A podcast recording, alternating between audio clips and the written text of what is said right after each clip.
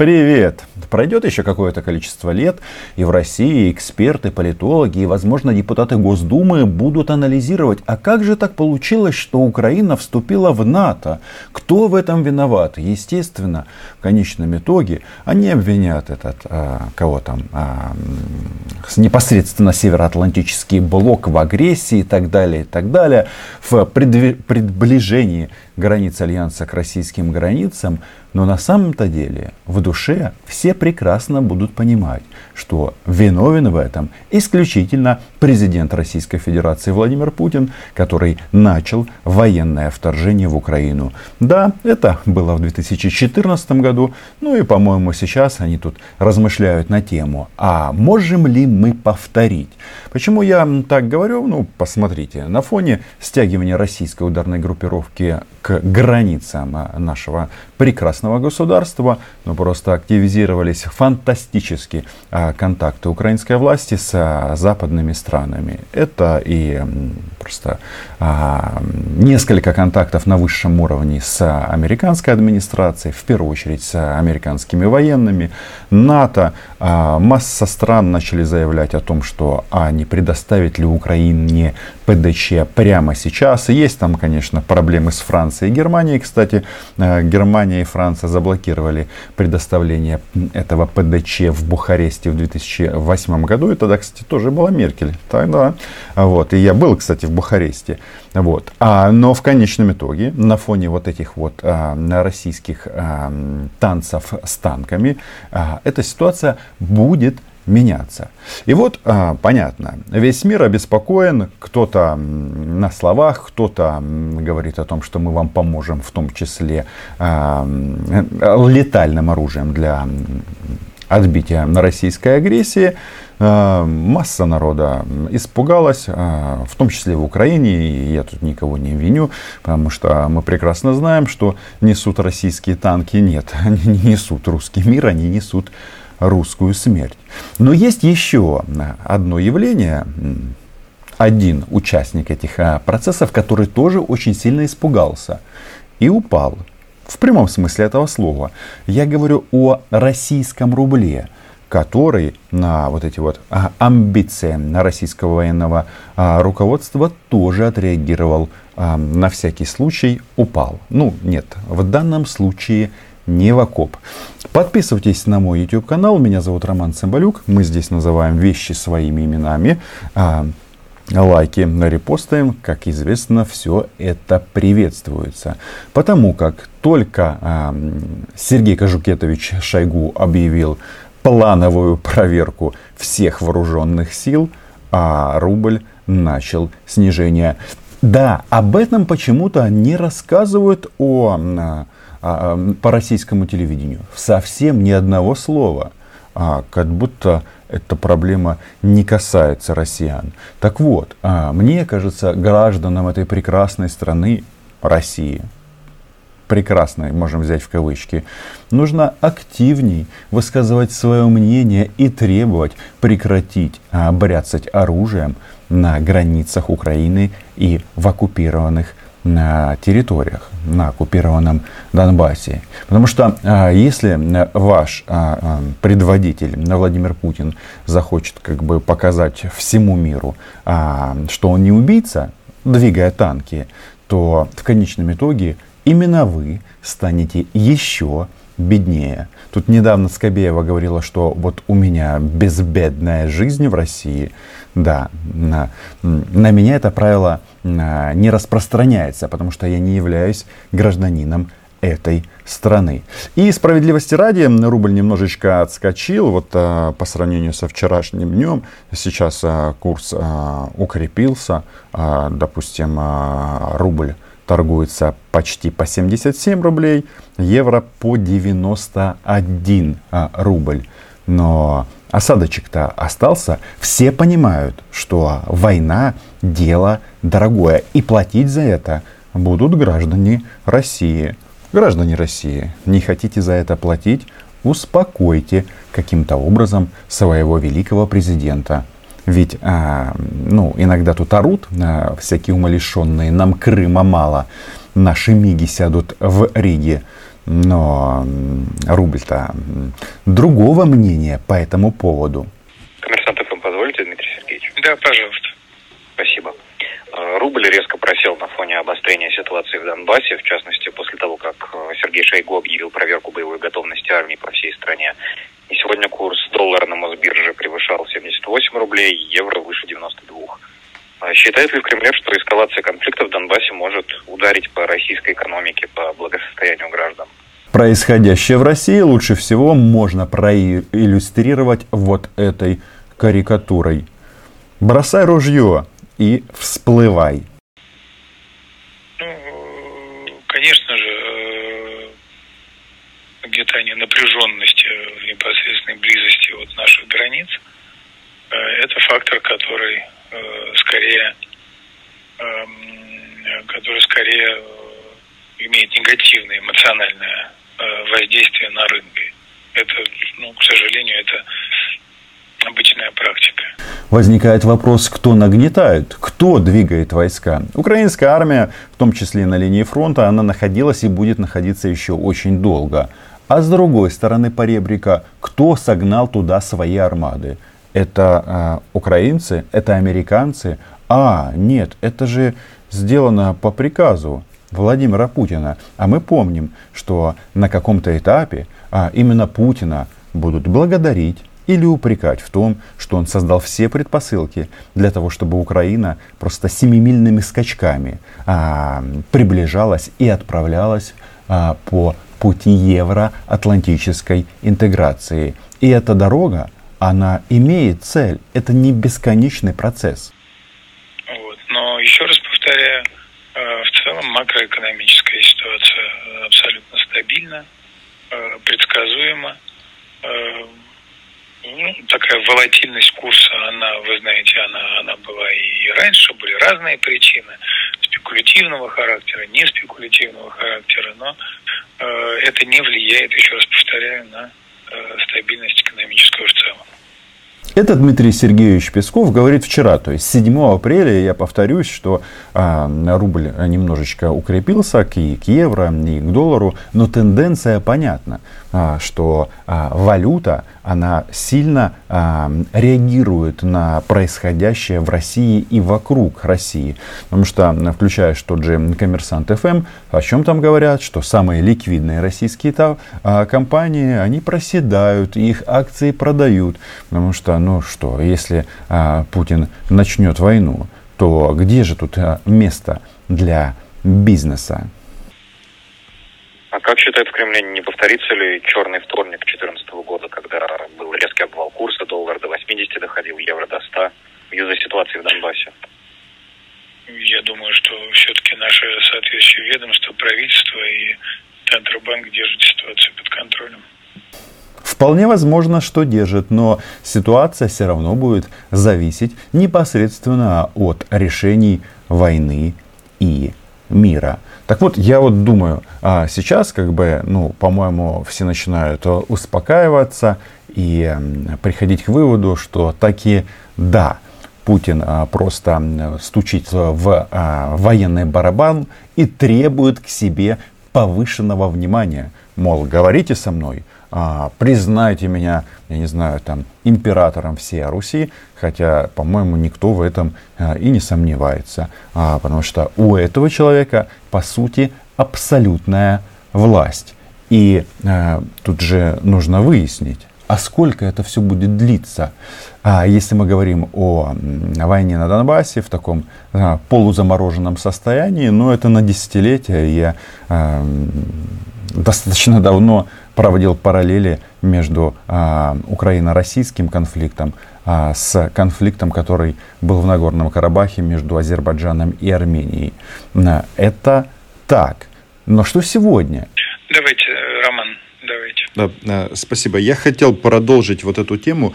А, я хотел уточнить, а, вот эта опция и ваши слова о том, что российская группировка на границе с Украиной не угрожает Украине, остается ли это в силе в связи с тем, что обострение ну, продолжается? И самое главное, как долго вот эта ударная группировка будет находиться у границ с нашей страной? логика. Если российская группировка приближается к украинским границам, рубль падает. То, соответственно, можно предположить, что если она поедет по домам, а, а привезли российских военных фактически со всей России, то и рубль начнет стабилизироваться. Согласитесь? А, а, ну, еще раз э, повторяю э, то, что я говорил уже неоднократно. Россия никому не угрожала и не угрожает. И ни для кого не представляет угрозу. И э, российские вооруженные силы находятся там, на территории Российской Федерации, где это э, признано необходимым и целесообразным. И будут находиться там так долго, насколько это опять же будет признано целесообразным нашим военным руководством и верховным главнокомандующим. То есть, очевидно, еще какое-то время они будут шугать нас, шугать Запад и наказывать вот это военное давление. Но, очевидно, а, дальше перестрелок а, дело не пойдет. И знаете, а, в чем как бы цинизм этих представителей? Они там, что там говорят? Юго-Восток. Русскоязычное население. Открываем сегодня сфотку. Погиб наш парень 96 -го года рождения из Николаевской области. Типа русскоязычный регион. Я когда смотрю на, на даты рождения этих парней, иногда думаю, блин, я такой молодой, а, мне всего лишь 40 лет, я 80-го года, а эти ребята 96-го, и они уже отдали жизнь за нашу страну. И да, а, это а, якобы те, кто должны а, как-то сочувствовать или приветствовать Россию. Но убили русские именно его. Вот а, представителя Юго-Востока. И, наверное, вывод тут очевиден. Им все равно, откуда вы, им все равно, на каком языке вы говорите. Им нужна Украина, им нужно величие. И за а, количеством жизней они не постоят. Но в целом они вернутся или это они передислоцированы на, постоянной, на постоянной основе? Я не могу вам точно сказать, я не обладаю этой информацией относительно планов по дислокации, передислокации наших войск.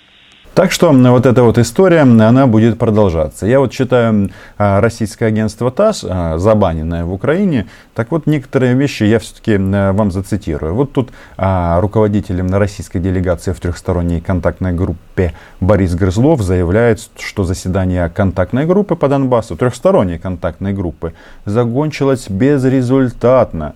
И, э, знаете, тут есть такие вещи, они тут нас упрекают, что мы там неправильно э, проводим э, или придерживаемся перемирия. А переговоры, кстати, эти были целых 4 часа. И тут есть один момент, на который нужно обратить внимание.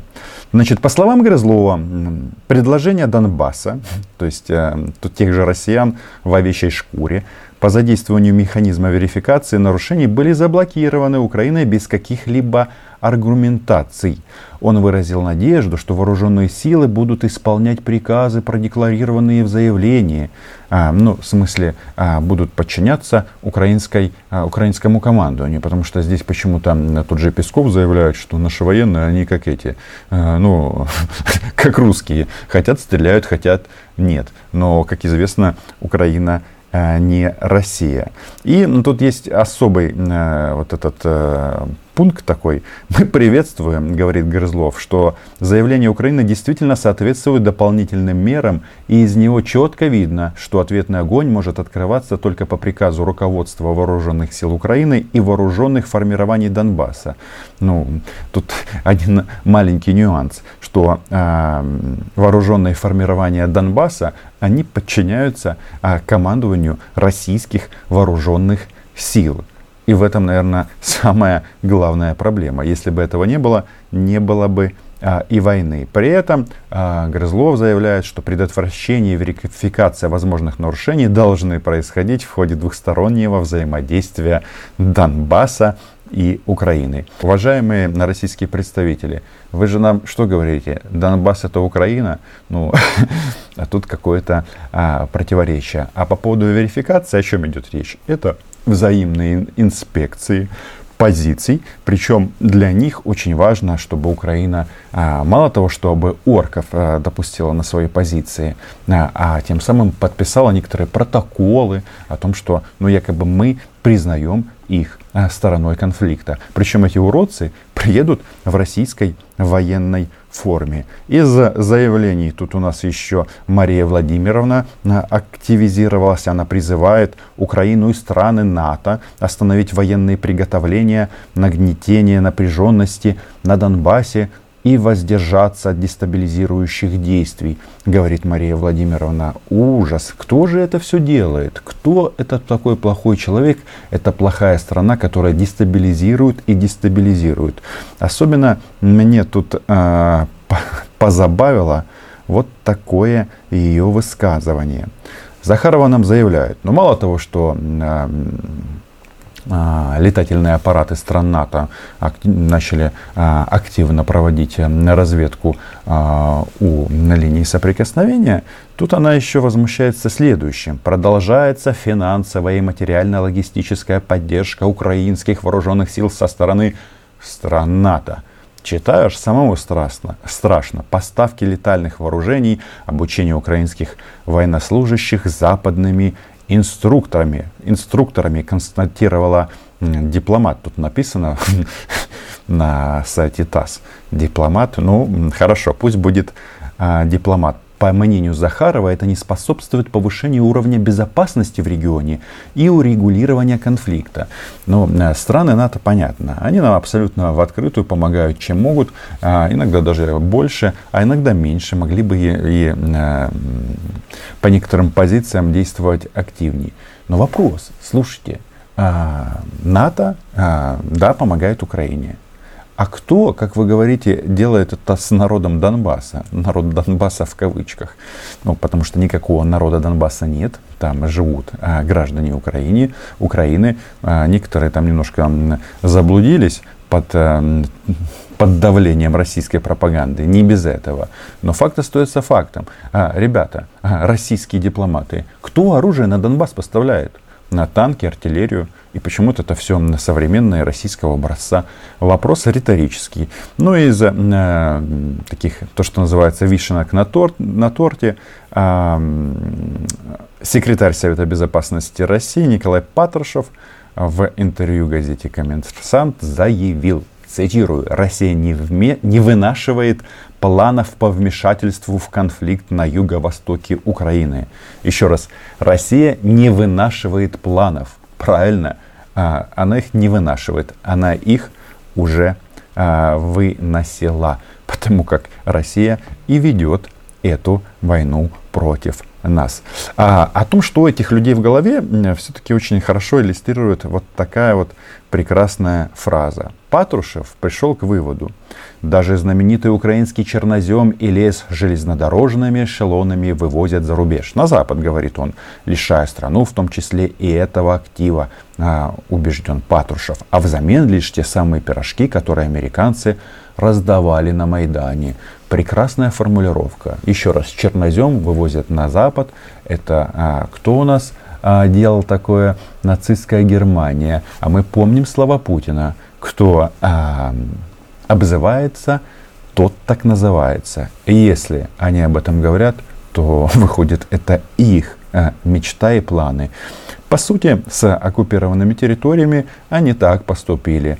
На Донбассе, а может быть с Черноземом, не самая лучшая ситуация, потому что там очень много агломераций. Но что касается заводов, фабрик, они же это вывезли, освободили освободители Донбасс от здравого смысла и средств производства. Подписывайтесь на мой YouTube канал. Нет войне лайки, репосты, вподобайки. Отдельное спасибо патронам и, конечно же, патронессам. Чао! Все буде Україна!